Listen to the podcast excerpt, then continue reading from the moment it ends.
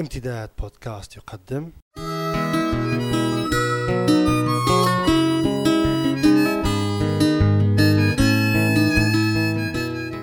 رسالة من لندن مع جمعة بوكليب.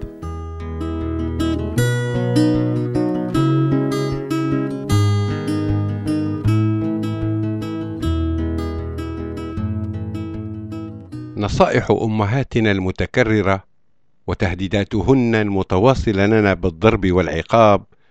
لم تستطع أن تحول بيننا وبين البحر والاستمتاع باللعب وبالحرية بعيدا عن رقابة العيون.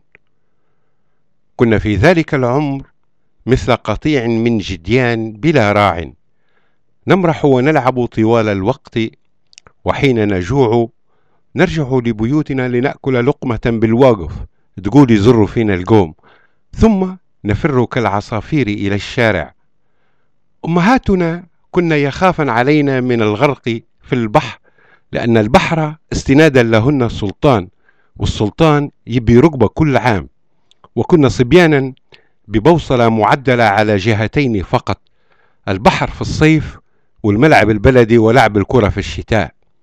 إذ ما ذنب الصبي منا إذا كان البحر يسكن على بعد خطوات قليلة من حيث يقيم ويتنفس في وجهه طوال الوقت. ما ذنب الصبي منا إذا كان يذهب إلى النوم وملوحة البحر في فمه وبين أجفان عينيه وحين ينهض صباحا وقبل حتى أن يفتح عينيه يسمع النوارس في عين الزرقاء تناديه باسمه. لذلك كنا لا نتردد في تجاهل نصائح أمهاتنا بعدم الذهاب إلى البحر وكنا بالطبع ندفع ثمن تجاهلنا لتلك النصائح والتهديدات حين نعود إلى بيوتنا. أذكر أنه بمجرد عودتي إلى البيت مسود الوجه من شدة حرارة الشمس تستقبلني أمي في وسط الحوش وتنزع عني قميصي بالكامل ثم تمرر لسانها على جسدي بحثا عن أي نقطة ملوحة تكون دليلا ضدي وذريعة لها لكي تعاقبني.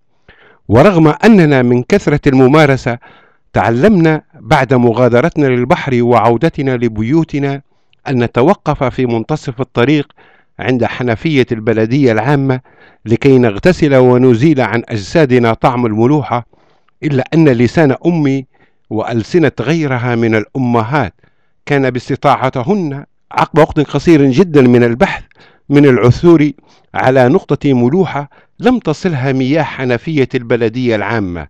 تبقت في أجسادنا تكون دليلا كافيا لهن لينزلن بنا ما نستحق من عقاب.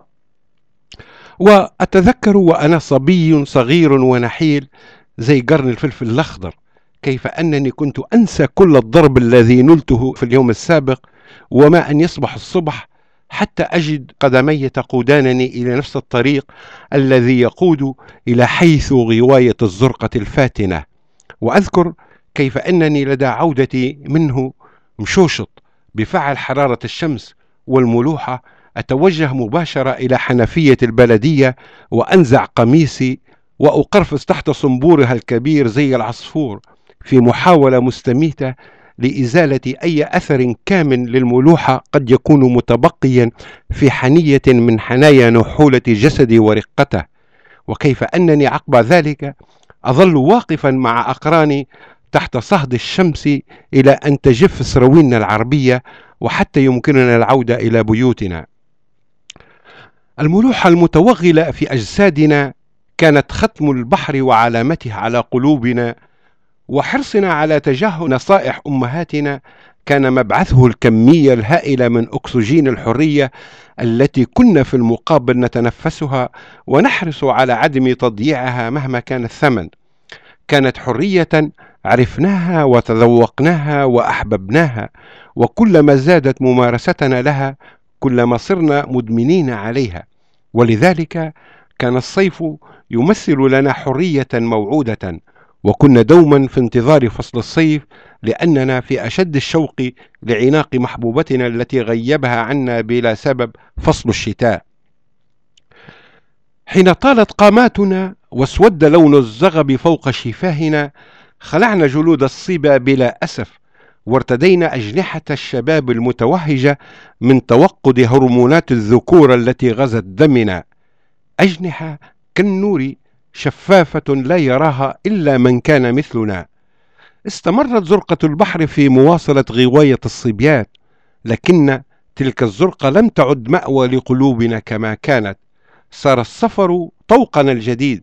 كنا نهيئ الأجنحة لأول رحلة لعبور البحر طيرانا كي نتذوق طعم ما كان يراودنا وراء الأفق من مدن وشطوط وغابات وجمال وأنوثة.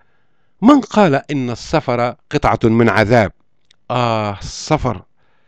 هربا من رقابة العيون اكتشفنا البحر وهربا من الأسوار التي كان يضعها المجتمع أمامنا وبحثا عن متنفس لذكورتنا الجديدة المكبوتة اكتشفنا السفر وتعلمنا الطيران.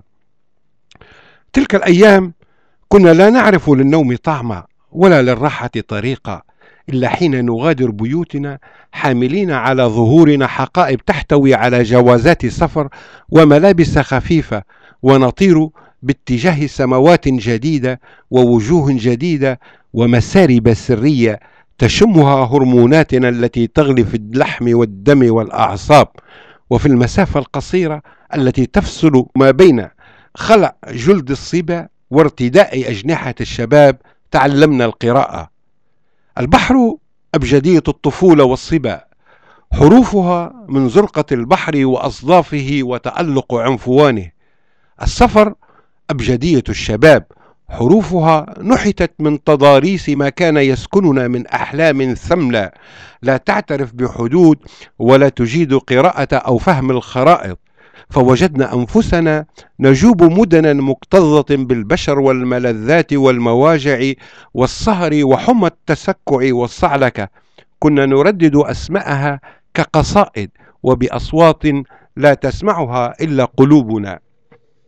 لكن القراءة كانت هي من أدخلنا سرا وقصرا وعلى حين غفلة من سم الخياط. إلى حيث المروج التي تتقد فيها مواقد جمر الوعي.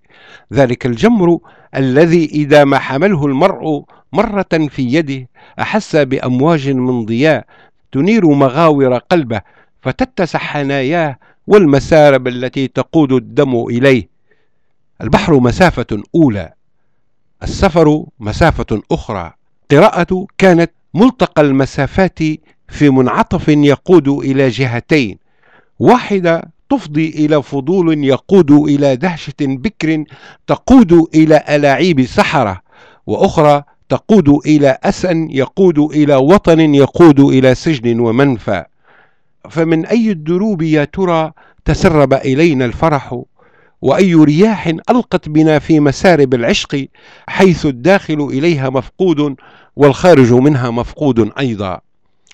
ربما لهذا السبب تعلمنا الغناء مبكرا وربما لذلك السبب اكتشفنا الحزن الذي يعشش في قلب المواويل وربما لهذا ولذاك التهمتنا بلا رحمة قسوة السجن وأدمتنا بذاءة السجانين فصرنا كأيتام بلا وطن وكان لابد أن يكون لنا وطن ولم يكن أمامنا من حل سوى أن نبدع الوطن الذي نحب في السجن رغما عن السجان.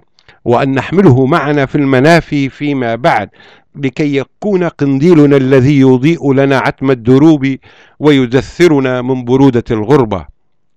لنعد الآن ترتيب الأشياء بهدوء. البحر مرافئ الذاكرة السفر مراتع الذاكرة الحب سجن الذاكرة القراءة ملاذ الذاكرة الغناء نوافذ الذاكرة. السجن سرقة الذاكرة. الوطن كان وما زال غربة الذاكرة والمحطة التي يبدأ منها مغادرا. قطار السؤال ويعود إليها محملا بالمزيد من الأسئلة.